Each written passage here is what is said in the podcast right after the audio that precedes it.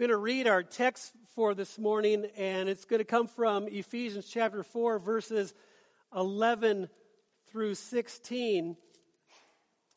And when I finish, uh, I'm going to ask Ed, if you would, to uh, come on up and pray for me and pray for us, because I feel really weird this morning, uh, mostly physically.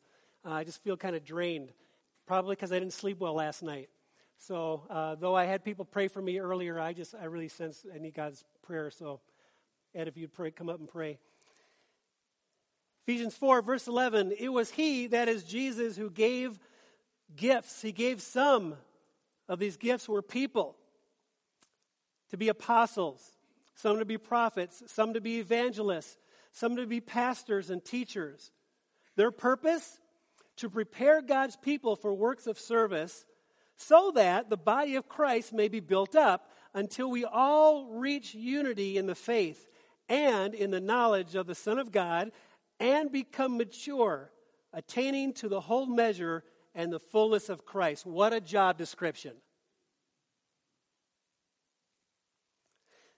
Then, when these things are happening, we will no longer be infants tossed back and forth by the waves and blown here and there by every wind of teaching and by the cunning and cunning and craftiness of men in their deceitful scheming.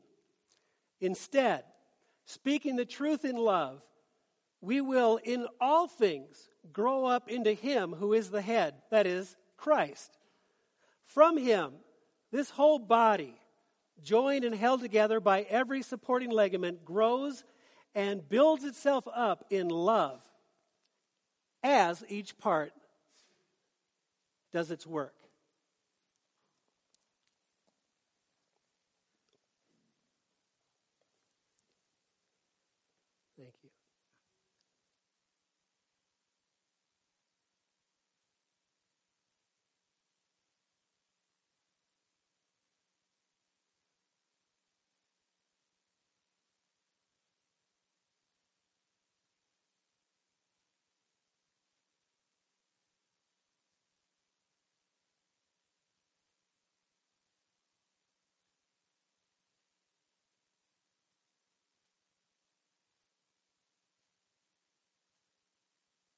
Thank you, Ed.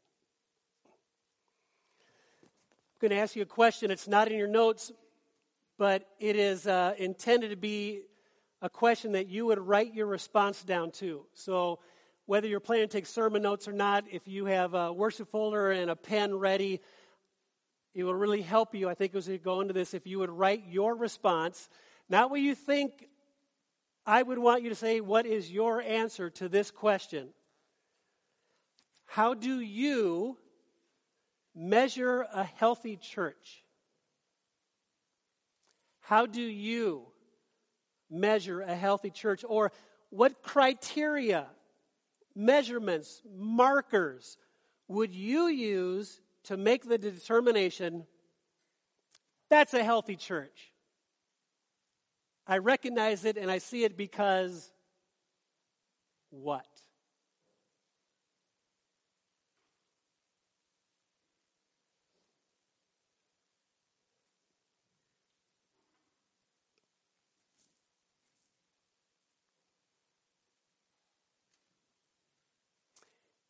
In the introduction to his book, The Measure of a Healthy Church, subtitled How God Defines Greatness in a Church, Dr. Gene Getz points out that there are many ways that people measure the health and greatness of a church. We look at things like how big is it? How much money is given to missions? Others say, Evangelism. How many people are coming to faith? That is the indication. Still, others believe it's how well it's organized and structured, the number of programs that exist. Others like or look at the level of enthusiasm among the congregation. Do they are they having fun together? Do they enjoy being together? And those are just a few things that people look at. And unfortunately, says Getz, Some people actually believe that these things are biblical markers of maturity. Let me hasten to add, he says, many of these things will be and must be present in a mature church. There will be activity. There will be people leading other people to Christ. There will be an emphasis and a strong desire for missions. There will be a sense of enthusiasm and excitement. But unfortunately, all of those things can also be present without having maturity. He goes on. How God measures a healthy church based on the New Testament has to do with things like the authenticity of its members, their understanding of who Jesus Christ is, and their reflection of Him in their daily life. That is what really matters. End quote. I submit to you that the pattern for the systematic progress for the building of a healthy, mature church is found in Ephesians chapter 4, verses 11 through 16. It is God's plan for growth in a church. Let me say this that we grow is important. How we grow is crucial. Let's start by uh, establishing a foundation, and it's this the, the foundational purpose and objective and priority of the church as far as it relates to the believer when believers come together. The foundational purpose and objective and priority of the church is found in the first line of verse 12 of Ephesians 4. To prepare God's people for works of service, to equip the saints, to perfect the saints, to mature the saints. We are here. We gather together in many different contexts and settings, but the purpose is that we would be built up, and that's the bottom line to grow in our understanding and transformation to be more and more like Christ. And so everything else, evangelism, fellowship with one another, discipleship, mentoring, all of which is crucial, is going to come from or flow out of a commitment of equipping God's people to do the work of the ministry. In the NIV, the word translated prepare or the word translated equip in the New American Standard is a Greek word that means to be mature, to be complete, to be grown up, to be fully equipped and ready to go.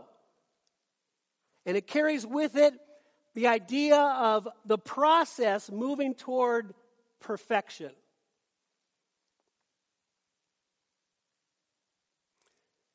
as a church, and this falls heavily on church leadership, liter, liter, leadership in any level of ministry, our calling of God is to equip his people, to mature the saints, to edify, to make capable the people of God. So the question is how do you do that? And I believe the answer to that is in this text two basic dimensions that I want us to look at from this section of Scripture. The first dimension I'm going to call the progress to perfection. I'm going to define what I mean by perfection in a little bit. Because on this side of heaven, ain't no way, not no one, gonna be perfect. In case I just needed to bring it down a little bit for you. When I say perfection, we're talking about maturity, spiritual maturity. We're talking about being grown up in Christ. We're talking about being fully equipped, but what is the process?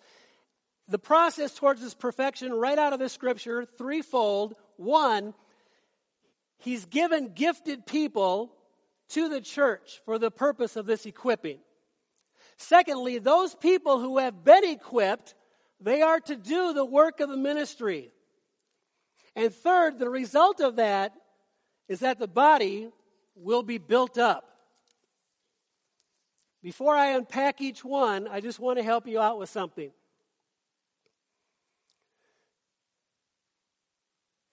My job description is not to do the ministry.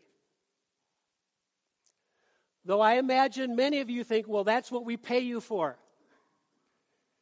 Actually, biblically, what you pay me for is to equip you so that you can do the ministry. And everybody said, There we go. First thing I want to look at, he gave gifted people to the church to equip the saints. Verse 11, it was he who gave some to be apostles, some to be prophets, some to be evangelists, some to be pastors and teachers. Now I want to stress here that Paul is not, not, he is not talking about spiritual gifts here. Talks about spiritual gifts in other letters that he's written. He's talking here about people who fulfill roles and functions in the church.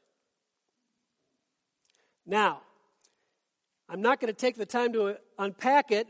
I just want you to know that I know that there are two extreme sides of debate regarding questions about this verse, like do apostles and prophets exist today? And there's two very big swings of argument on that. You can do that study later.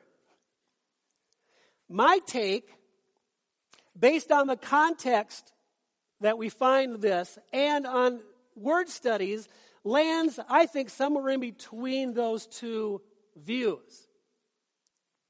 Meaning, I believe that Jesus still gives his church apostles, small a. And I believe he still gives his church prophets, small p. Not capital A like the Apostle Paul, not capital P like the prophet Jeremiah. But there are people who fulfill, are called to fulfill these roles in the church. For the purpose of this message, the question that I want to wrestle with is not what is an apostle, a prophet, an evangelist, etc., but rather we need to ask the question what is the work of or the role of an apostle, prophet, evangelist? What are the functions of these people in a church? And to that end, I simply would say this in your notes. Apostles, these are people who focus on extending the influence of the gospel geographically. These people see the next thing. They're the ones who are pushing the envelope, pushing the church to go beyond themselves.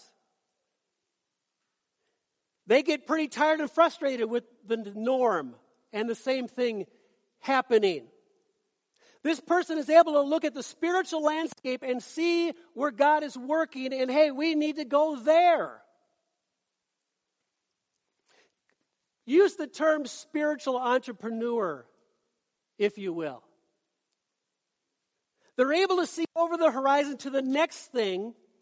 I would say that there are some church planters, district superintendents, certainly lay people as well who fill this kind of a role.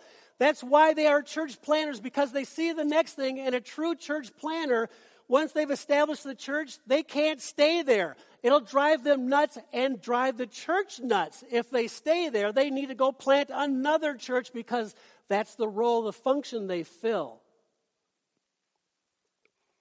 Prophets. Prophets focus on extending the influence of the gospel through exhortations, calls to personal holiness in light of revealed truth. One could say the prophet's message is not one of comfort and encouragement. The message of the prophet has to do with confrontation and exhortation. So I hope you're with me. I hope you understand.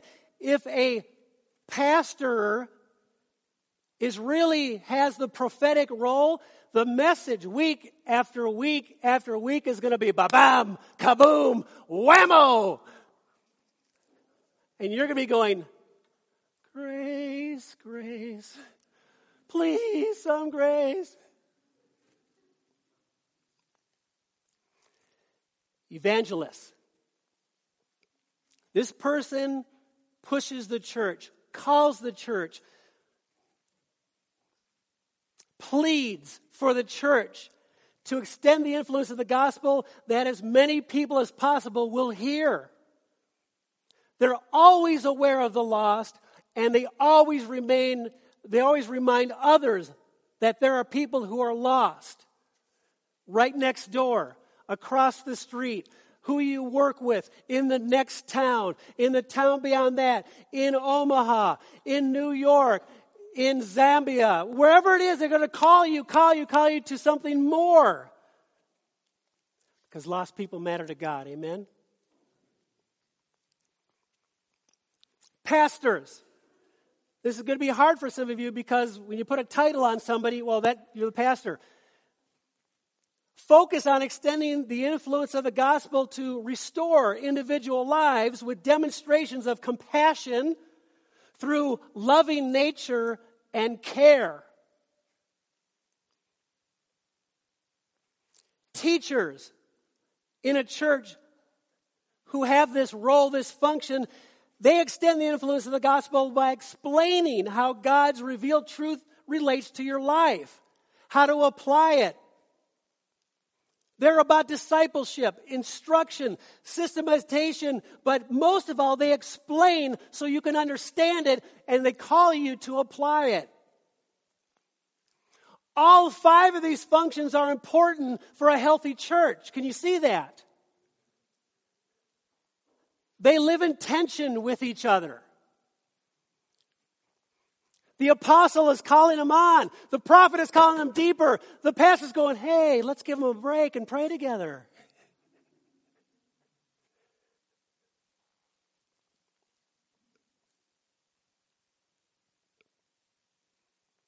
Together as a team, these individuals plan, implement, and guide a church into being all that God has intended it to be. These five gifts to the church, the functions they fulfill, constitute healthy church leadership. Can you imagine if all of leadership were prophets?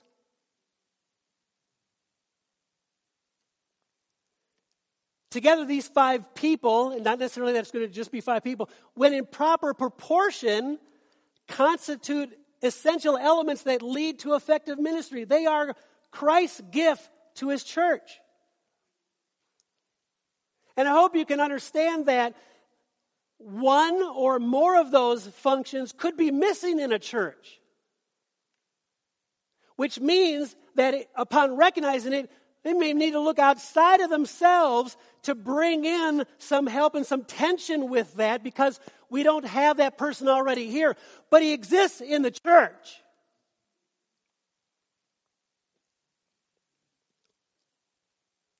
Here's the key the common function of all five of these people, Christ's gift to the church, their common goal and purpose is to mature the saints, to edify, to make capable the people of God to do the work of the ministry. Okay. To bring about health and maturity in the church, Christ gave, gives gifts of people to the church to equip the saints. But secondly, those people who have been equipped do the work of the ministry. The saints are going to do the work of the ministry. Would you look again with me at Ephesians 4, verses 11 and 12?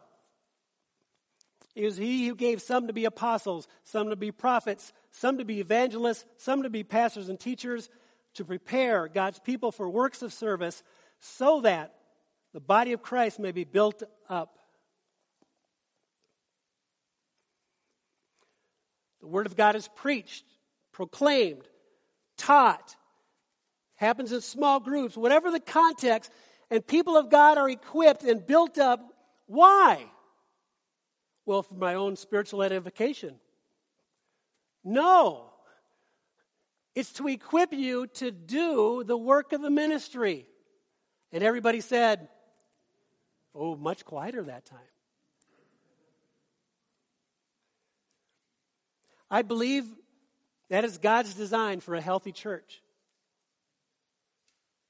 God has gifted his church with people who are able to function in the church in these various roles so that the people of God, all those that he has purchased out of the marketplace,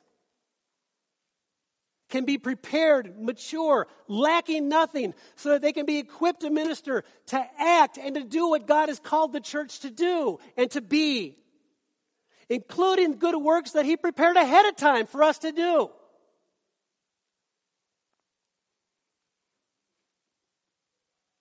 Ministry teams equipped to effectively accomplish, to bear kingdom fruit in whatever area they're called to do a ministry team working with children, a ministry team working with youth, a ministry team working in the area of discipleship or missions or whatever it is. Why?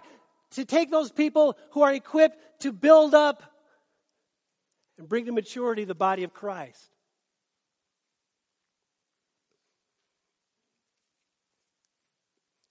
Happens in groups, happens life on life. Third result, as the Word of God is taught and preached, and the saints are equipped and do the work of the minister, the result of those things is the body is built. End of verse 12, so that the body of Christ may be built up. Now, when those things are happening in the body of Christ, the body is going to be built at least on two levels. First, it's going to be built on the inside. You are going to be built personally as a believer as you hear the word, study the word, and do what it says,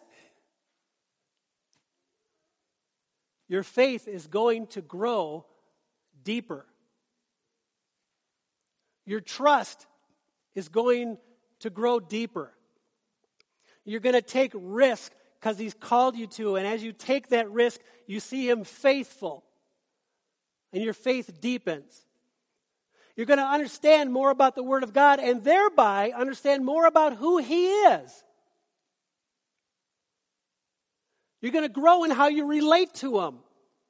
You're going, you're going to grow, and as you grow, the body of Christ as a whole is built up. It's actually a very natural, no, no, it's a, it's a supernatural thing as He's growing in me, as He's growing in you, as He's changing you, transforming you, you are going to, He is going to, through you, spill out on all sorts of people that you come in contact with. Like a gentle breeze, in humility, to walk into somebody's life and let them see Christ. Amen? The progress to perfection, people that God has given. God has given gifts to his church functioning as apostles, prophets, evangelists, pastors, teachers who, who teach, preach the word of God, and as people hear and apply and study it on their own, their lives are equipped, thus growing in maturity. These believers are engaged in acts of service. They do the work of the ministry that God has called them to do, that is, God has called the church to be a part of. And the result of those things is that the body is built up inside and out. And I can promise you, ended up just on the cutting floor of trying to shorten a sermon. Those things are happening. Another one of the byproducts people will come to faith. People will come to faith, and they'll come into that healthy church, and they'll just fit right into what God is doing as they are brought along in their maturity. That's point number one. Point number two the results of a maturing of the maturing of God's people. I see five things in verses 13 to 16. Don't worry, they're pretty short. First result of people being mature is unity. Verse 13. Until we all reach unity in the faith and in the knowledge of the Son of God and become mature, attaining to the whole measure of the fullness of God. Until we all reach unity. We learn about this in the beginning of this chapter, verses 2 through 3. Be completely humble, gentle, patient, bear with one another, make every effort to what? Keep the unity of the Spirit through the bond of peace. When there is maturity, there is always unity. When we are mature, we have a view of the kingdom and kingdom ministry. We see things that are really important, which enables us in our maturity to set aside the petty. When we are immature and carnally minded, one of the things that frankly boggles the mind in terms of church life is how petty we can be. Not, not us.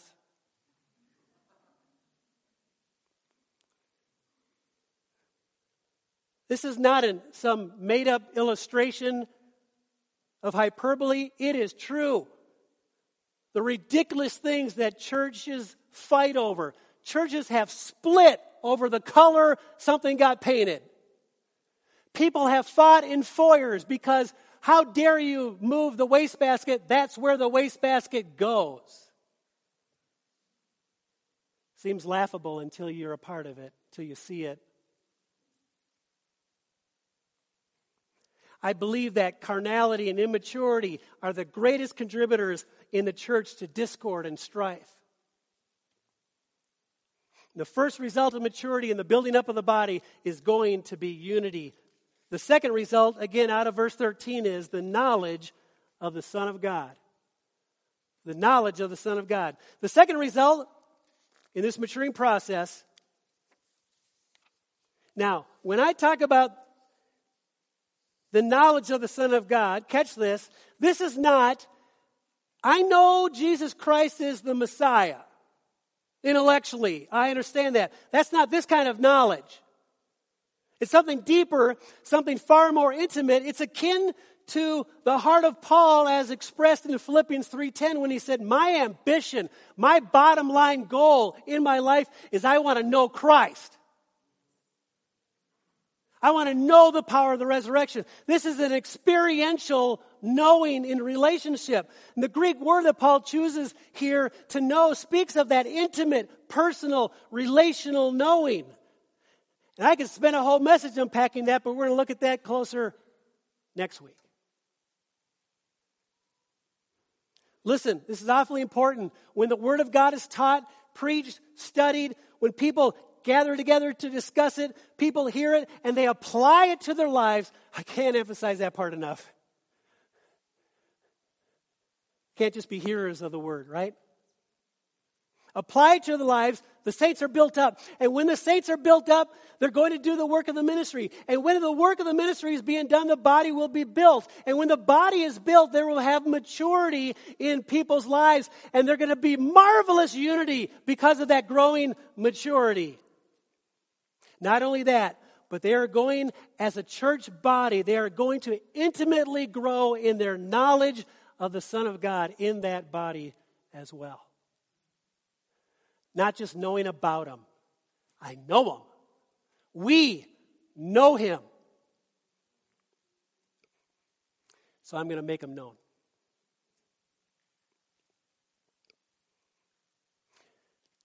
Dover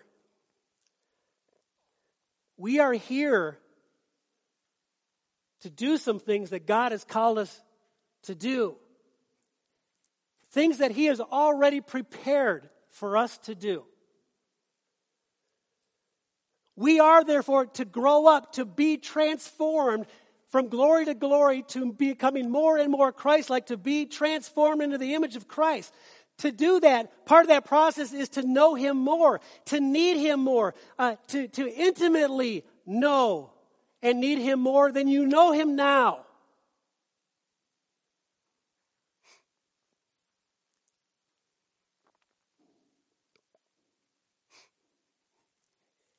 At the risk of embarrassing them,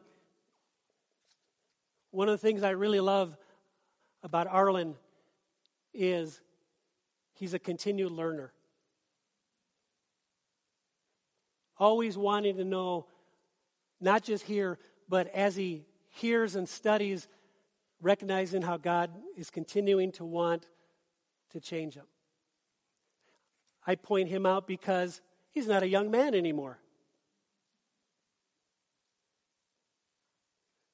And I think we can believe the lie that, yeah, you know, I've put in my time, I've been around a long time, you know, I don't have to. No, no, no. We are, to be a disciple is to be a lifelong learner.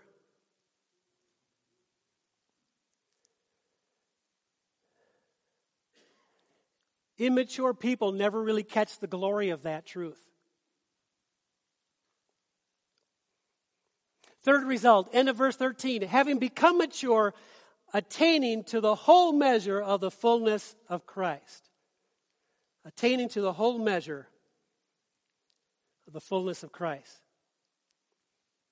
I think it's safe to say, I think it's accurate to say that this verse represents the culmination of basically all that we've learned so far in Ephesians.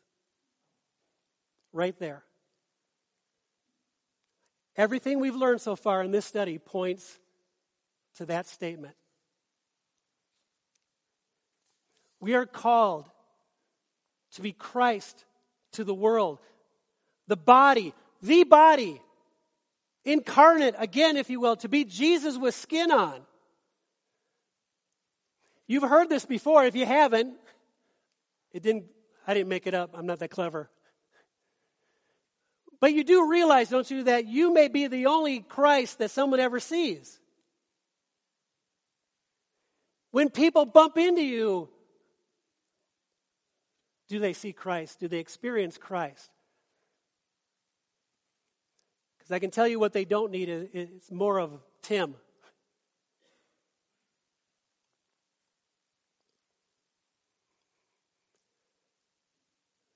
How do we get to that point? Well, I've been telling you all morning.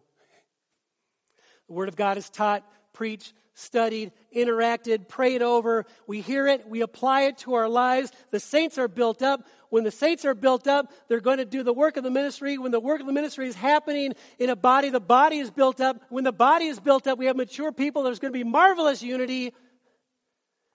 All of that is going to happen in connection with an intimate personal knowledge of God. And from that place, we will become mature, attaining to the whole measure and the fullness of Christ. We will live out, we will be the body of Christ to a world that is desperate to know who He is. Christ likeness, transformed from the inside out. Fourth result of this maturity no more doctrinal ignorance. Verse 14 will no longer be infants tossed back and forth by waves, blown here and there by every kind of teaching and by cunning and craftiness of people in their deceitful scheming. You know what? There's a lot of bad teaching out there with a Christian stamp on it. Could you pick it out?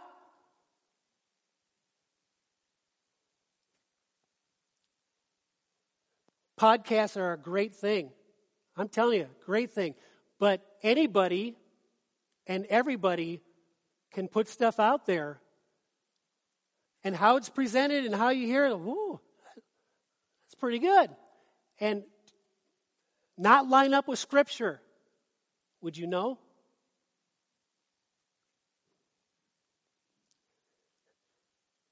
Listen, it's not okay to be shallow in your understanding of God's Word. It's not okay to be naive. It's not okay to, okay to be superficial or gullible about the things that are found here.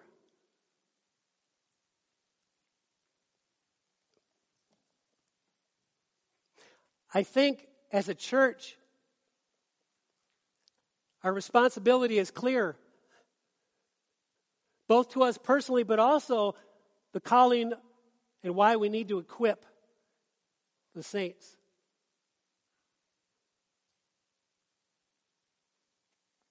Have you figured out yet that evolution isn't true?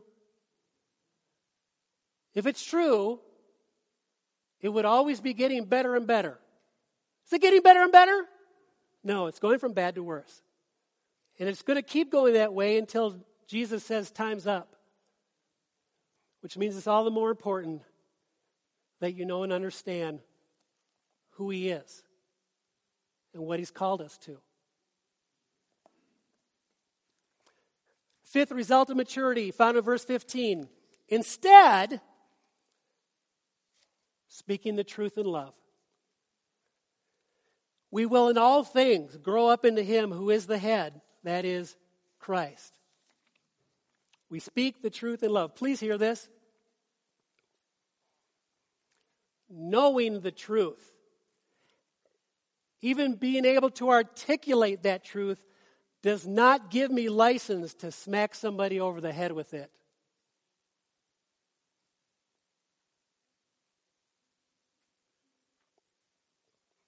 In fact, if I do, I'm not as mature as I thought I was. And my truth to that person that I'm smacking over the head is going to be no more effective than an annoying gong in their ears as I'm talking. All it's going to be is wah, wah, wah, wah, wah, wah. If I don't have love. Not sure I'm on base with that? Check out 1 Corinthians 13. However, if this progress towards maturity is indeed taking place in my life, and I'm not the spiritual infant spoken of in verse 14, then when I see or hear what is false, I need to speak the truth, but I need to do it in love. Wait, I should really say that differently. I need to speak it in love.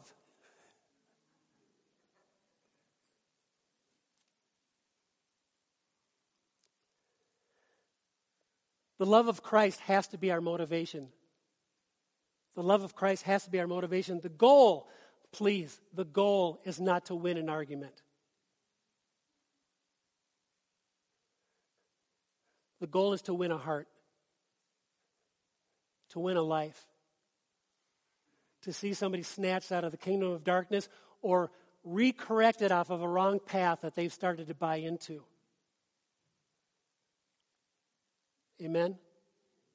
Speak the truth in love.